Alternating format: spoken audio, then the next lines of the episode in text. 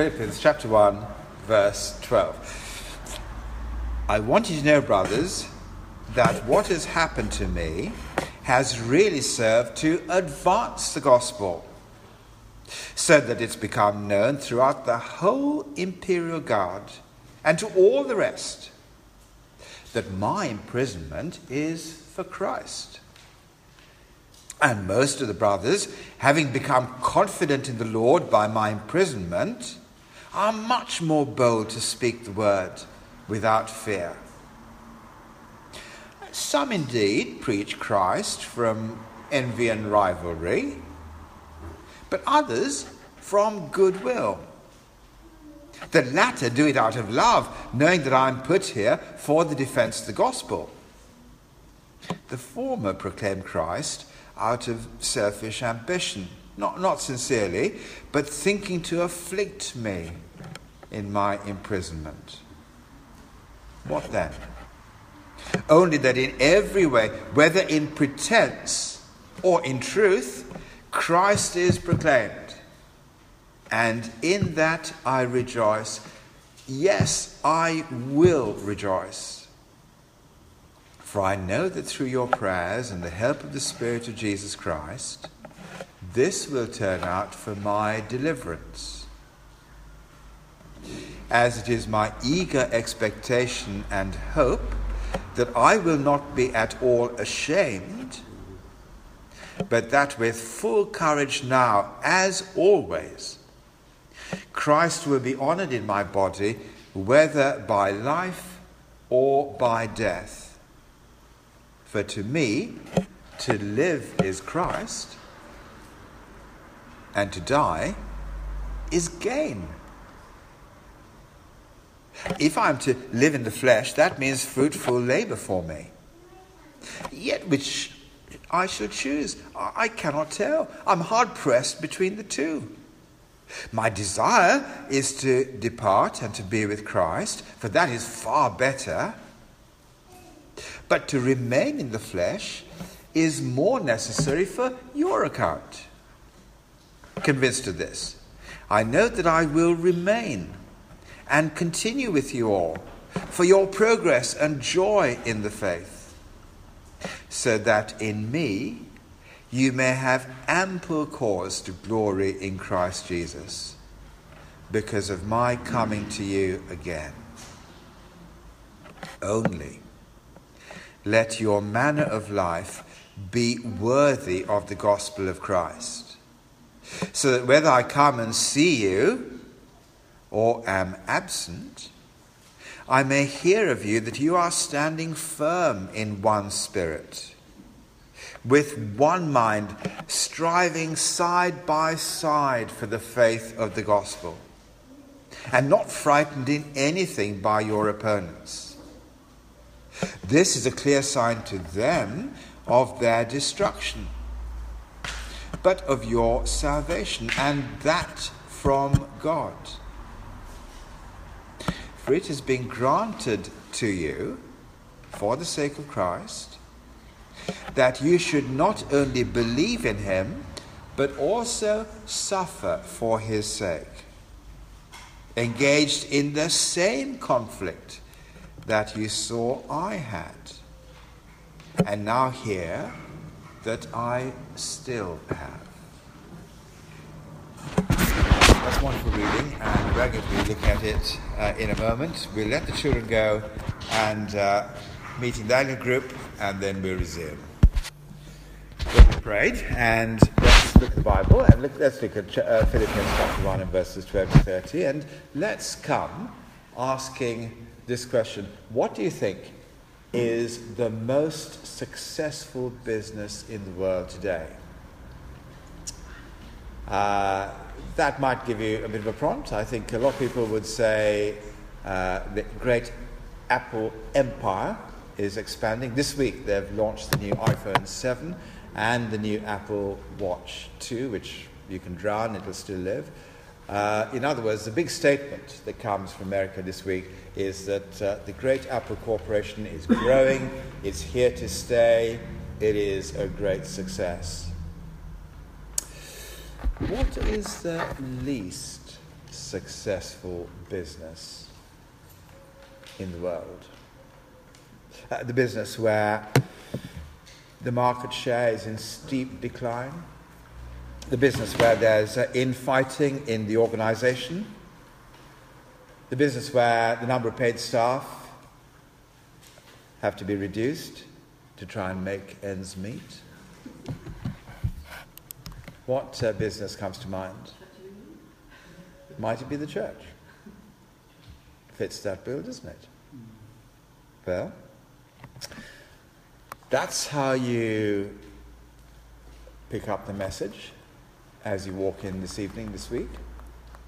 I want you to listen to a different message. I want to listen to the Apostle Paul tonight because I want you to go out of that door tonight with a very different perspective and with a whole new purpose to strive for.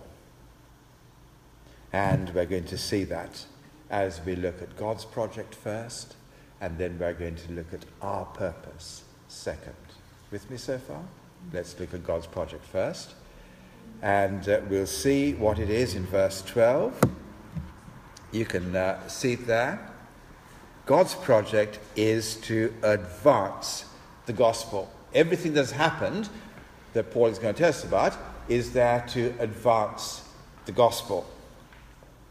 And you see how the graph is going up, and the graph continues to grow up through the different things that Paul mentions.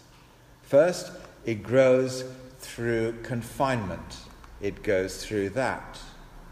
Paul's in prison in verse 13, he tells you that, uh, and he says that uh, everyone knows my imprisonment is for Christ. So he is in prison. He's in prison to keep him quiet. But he's in prison with the whole of the Roman imperial guard, which in mission speak probably would be the most unreached people group of his time.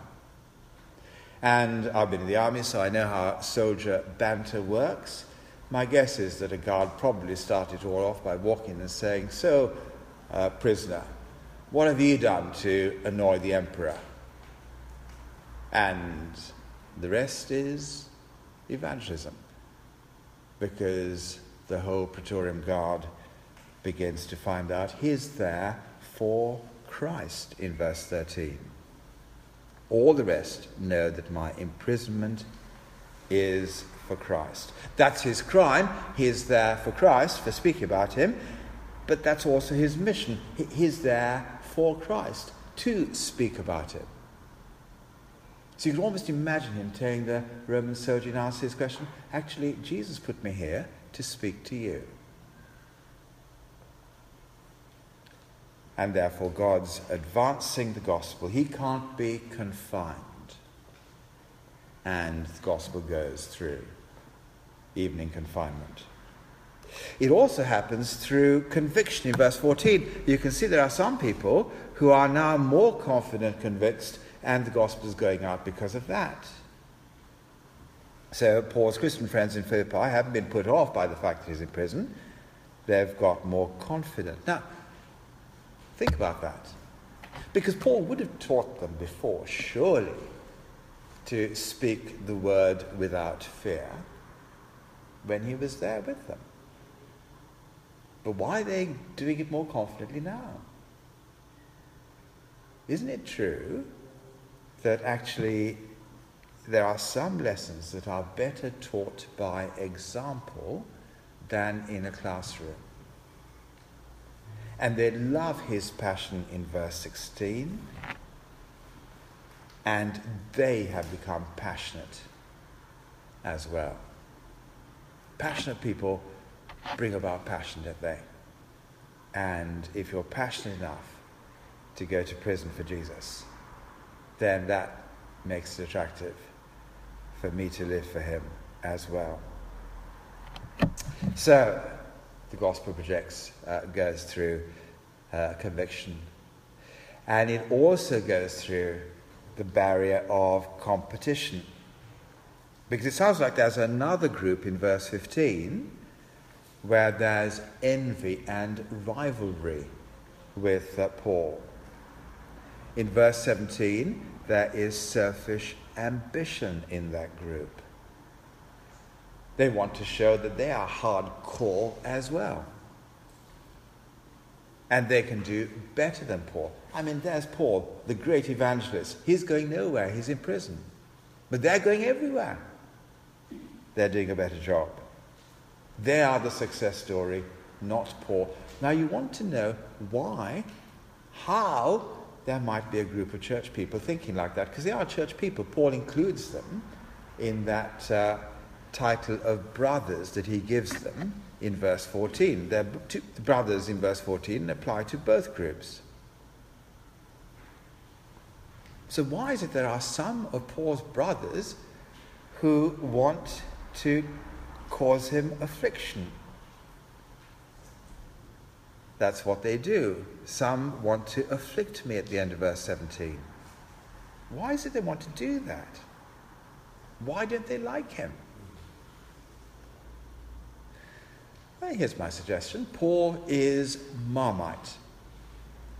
Uh, you love him or you hate him. That's actually true of the church today. And I'll tell you how that's true of the church today maybe later if you ask me during question times. Stick that down in the notes to ask a question. I'm planting that in your mind. But now, Paul is Marmite to the two groups of people who are there in every single church who were there at the time of Jesus.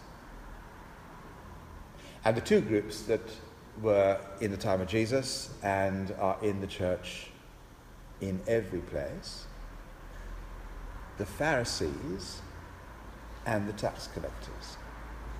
The Pharisees, if you know the Bible stories, are the people who want to do things by their own effort. The tax collectors are the ones that are humbly dependent on God. And Paul pushes humility. We'll see that next week if you come back and we look at chapter 2. And Paul talks about the great humility of uh, becoming like the Lord Jesus to be very attractive for us to hear. And then in chapter 3, Paul writes a whole chapter that tells you that human effort is something that gets nowhere. But these guys believe that you serve God by pulling out the stops. And therefore, they want to show that their method of serving God is actually better than Paul's method of serving God because He's languishing in prison, and they are the ones who are going places, meeting people, doing things, being impressive. That will show that Paul's got it wrong. They've got it right. But Paul's rejoicing in verse 18. Actually, if you look at verse 18, he's really rejoicing. It's mentioned twice. And that I rejoice, and yes, I will rejoice. This is really great because this is God's project. It is advancing, nothing can stop it. And it is the most successful operation in the world. Now, it'll happen behind the scenes in prison as well as on the streets with uh, people who love Paul. It'll happen with bad motives and with good motives. It'll happen in pretense or in truth. But it'll happen the graph will keep going up. And therefore, we come on to the second point. If this is God's project, then it shows us hello, uh, grab a seat. You've got one in the front. Okay. Uh, the gospel project is therefore the one project that we can make our major purpose in life. Let's go and have a look at that. What is our major purpose? Sorry, forgot to ask about the rejoicing. But what's the major purpose? The purpose in verse 27 is to strive side by side for the faith of the gospel. Can you see that? The only let your manner of life be worthy of the gospel said, But I come and see or, or uh, absent, I hear that you are standing firm with one mind striving side by side for the faith of the gospel. Now, this is the thing that I really want you to take in. Paul is writing to a bog standard church. he is not writing to an elite core of evangelists. And is telling ordinary Christians stand, strive side by side for the faith of the gospel. You, ordinary believer, strive side by side for the faith of the gospel. Give it absolutely everything. Verse 27 tells you that. Only let your manner of life be worthy of the gospel of Christ. In other words, all of my life is about one purpose to make the gospel attractive. Do nothing else next week. Cancel all appointments. Do nothing else. You say, but I'm not a minister.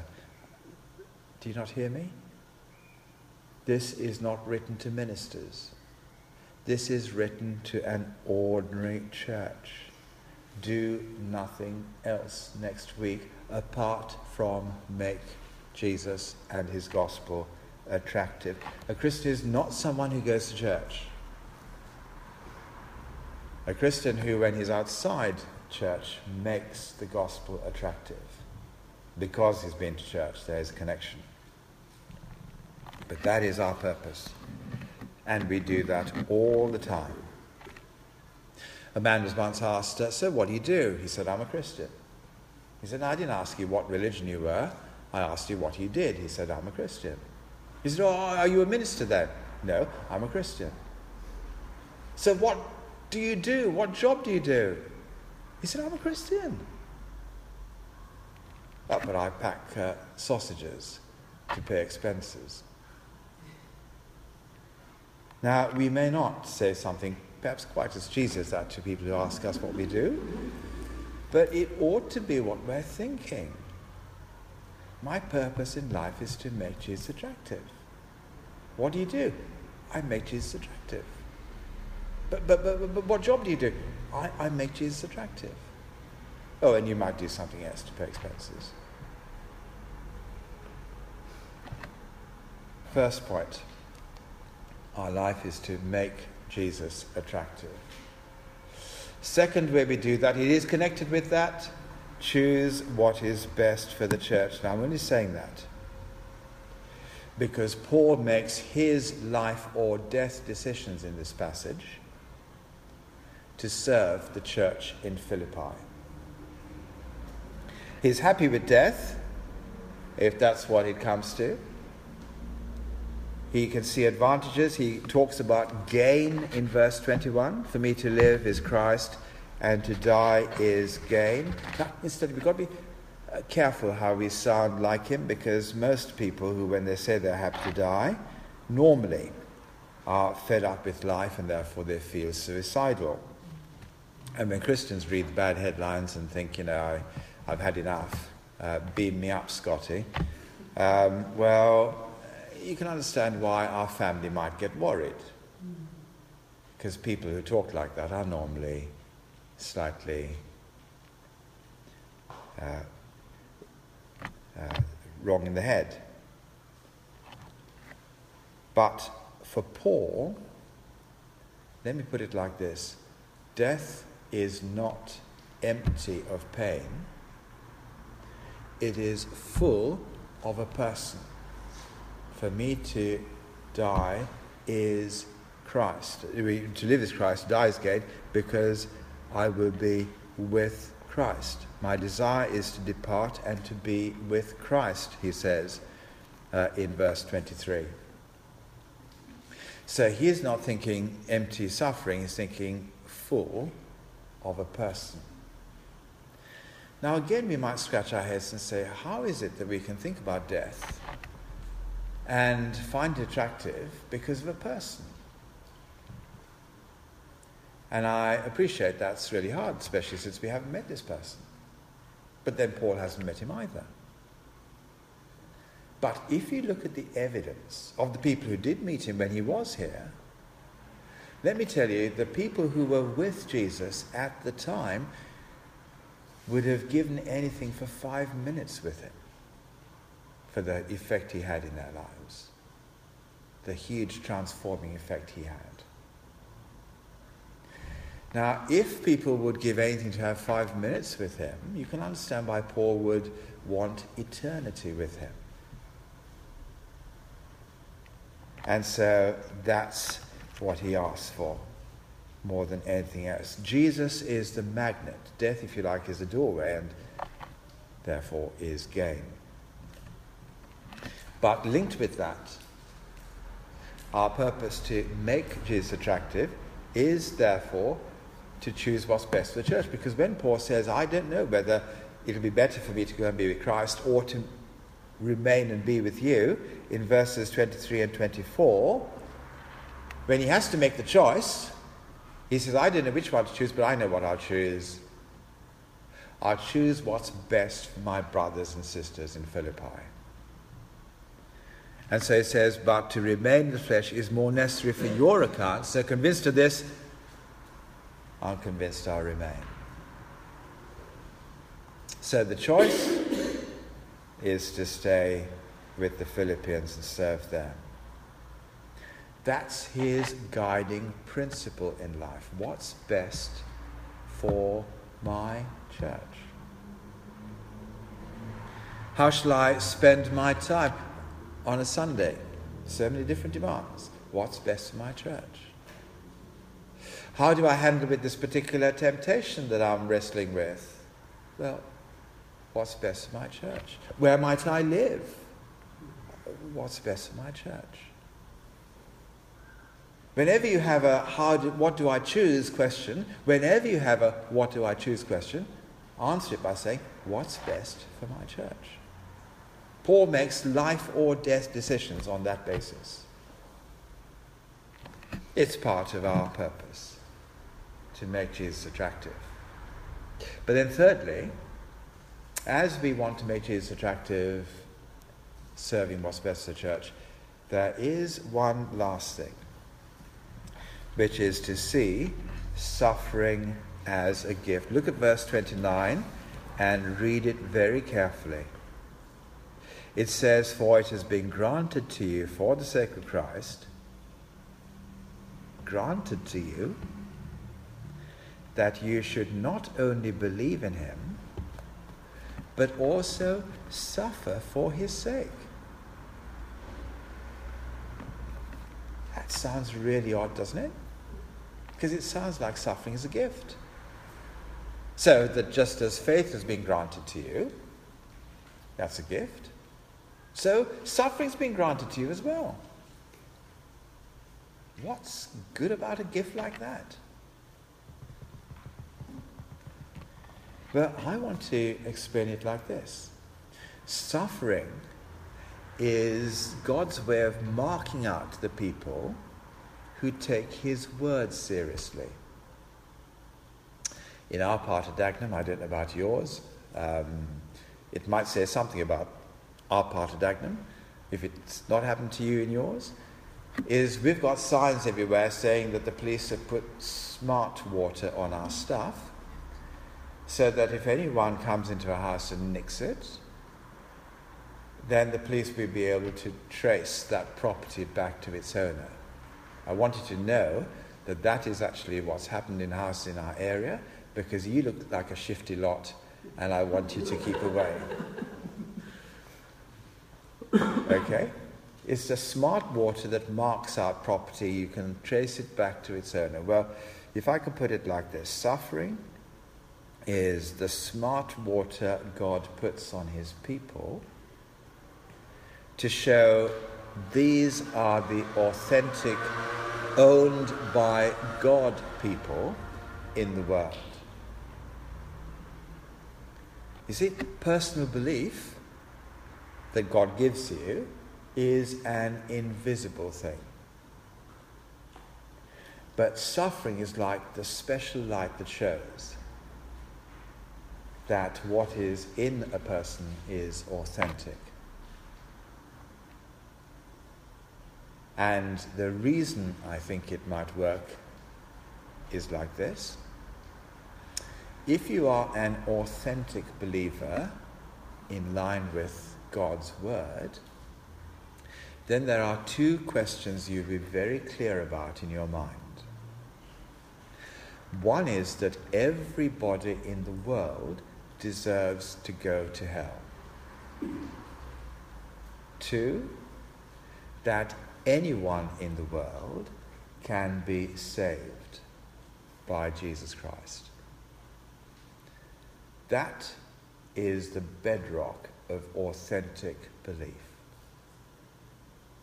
Now, if you believe those two things deeply, that everyone deserves hell, but anyone can be saved from hell, if you believe those things deeply, then if someone asks you ultimately what you believe as a Christian, you will have to say the H word at some time.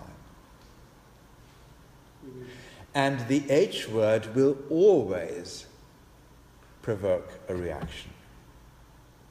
You don't have to be rude, you don't have to be personal, you don't have to be direct and say, You are going to hell, and be obnoxious like that. Now, however innocuously you say it, it may even be a little sentence like this I never really thought about hell that much until I went to church and read the Bible.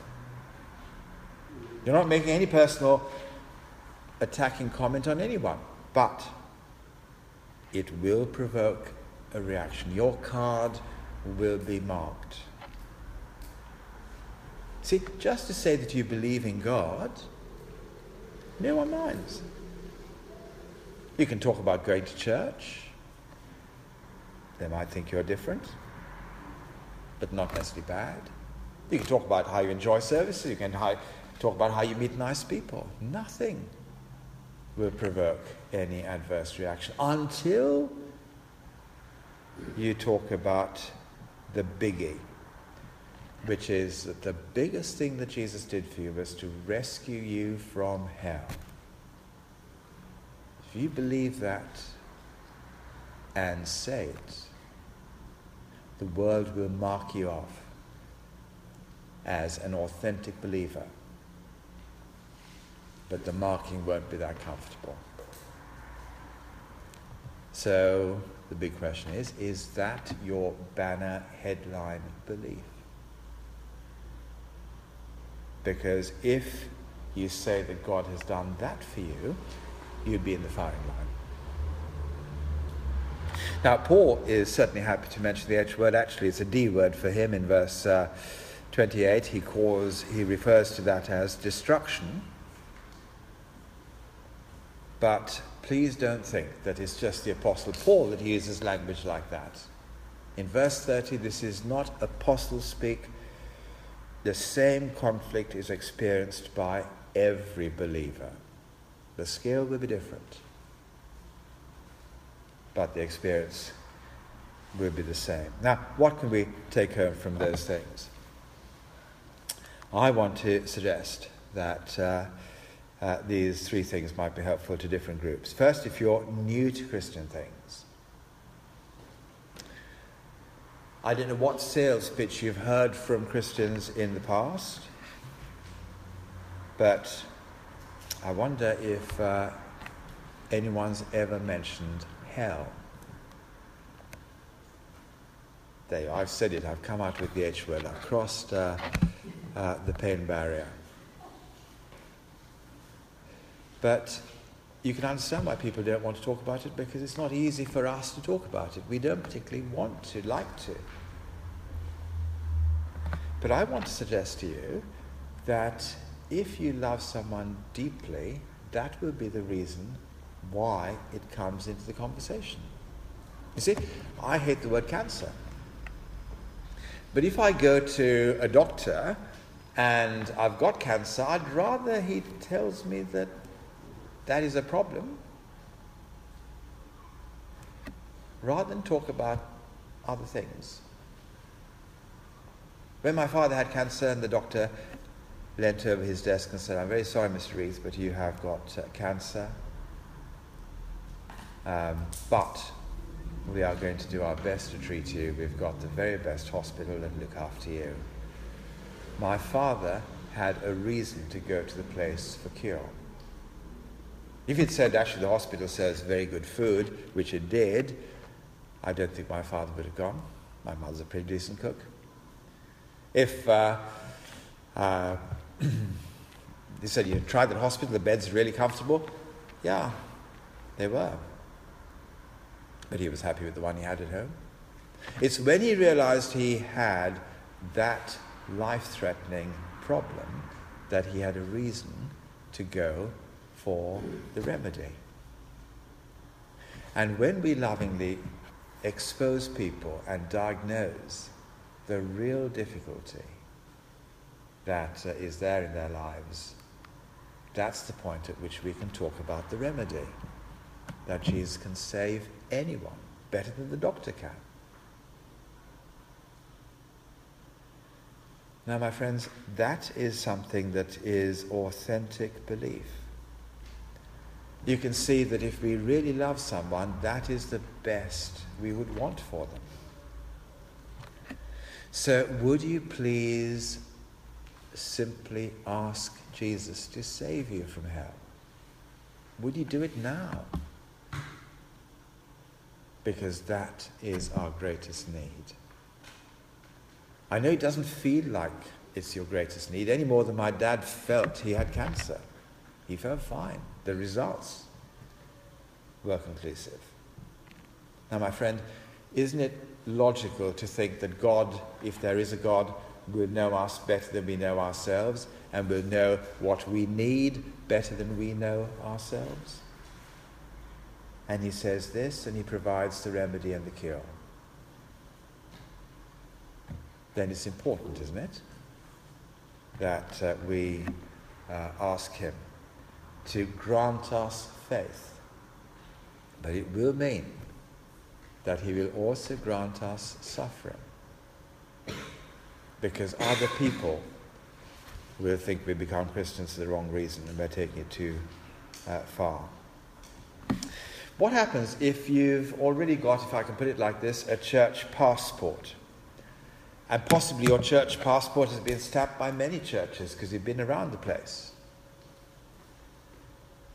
Let me ask you a question. I'd love you to be honest. Is your faith authentic? Is it real?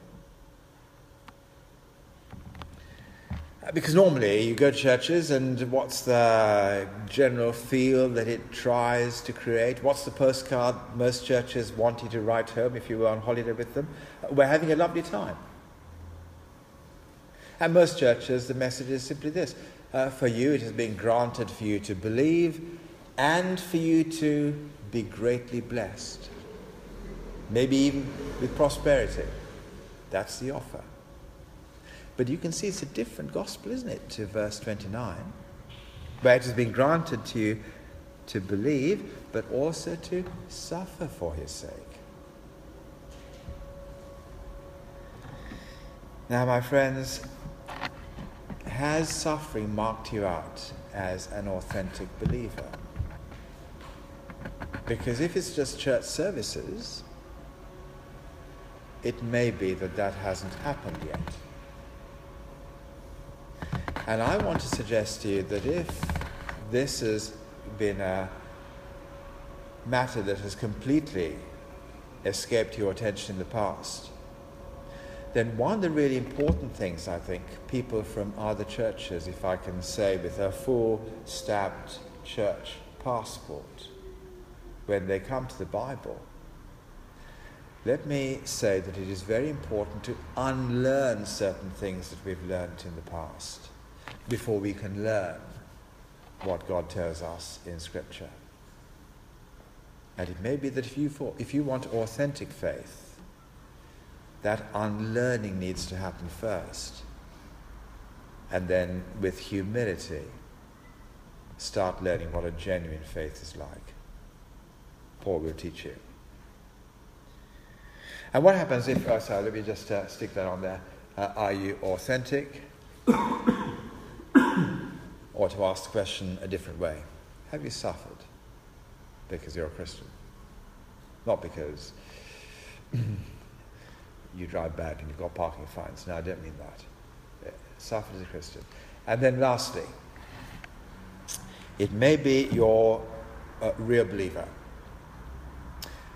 It's another way of saying uh, you are someone who has experienced conflict and rejection because you have followed Jesus. If that is the case, are we saying tonight that from now on the rest of your life is going to be miserable?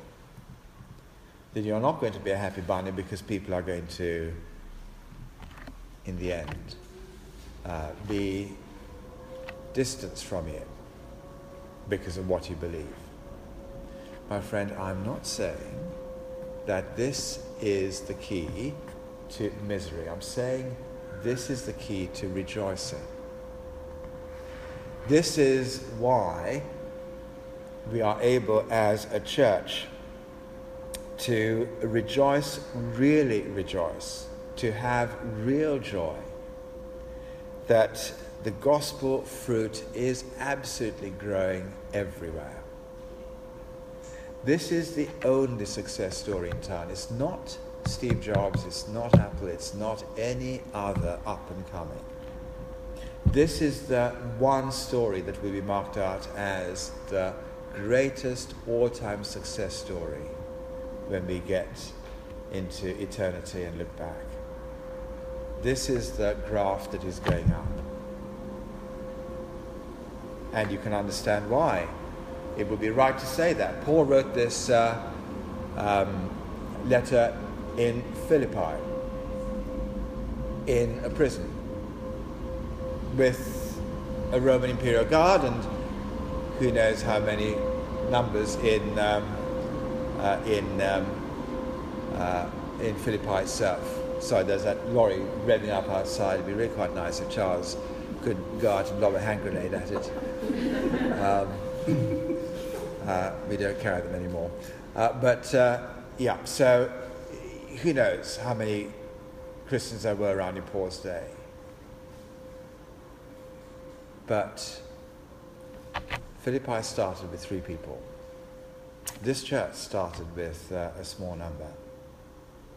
And look at what is happening. The fact that God has reached Dagenham, not just the outskirts of the Roman Empire, but now right across the world, tells you that this is the project to live for and, if necessary, to die for.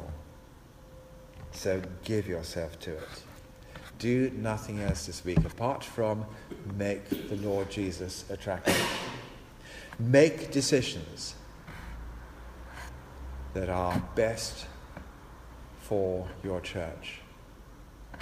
And ultimately, be willing to suffer because that is where you are proved to be authentic as you strive side by side for the faith of the gospel on our estate. That's what Paul wants us to do. let's humbly ask God's help as we seek to do it. What we normally do is give a minute, people private prayer, and uh, it may be in that time, if you're someone who's not a Christian, it could be a time, couldn't it, that you ask God to please rescue you from hell, to give you that faith, and if necessary, to suffer for Him. Uh, pray in that uh, little message. If you're someone who's a, a, a, a church uh, um, connoisseur, it might be just uh, praying that uh, your faith would be authentic rather than just uh, churchy. And it may be that if you're someone who's uh, a Christian, that you have a new cause to rejoice in and a new cause to get behind. Well, take a minute to pray, and then I'll close, and we have questions and answers after that. Let's take a moment to pray.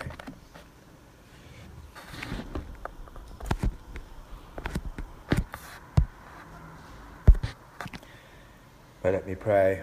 Our Heavenly Father, we thank you that uh, everything sees the advancement of the gospel opposition, obedience, even division.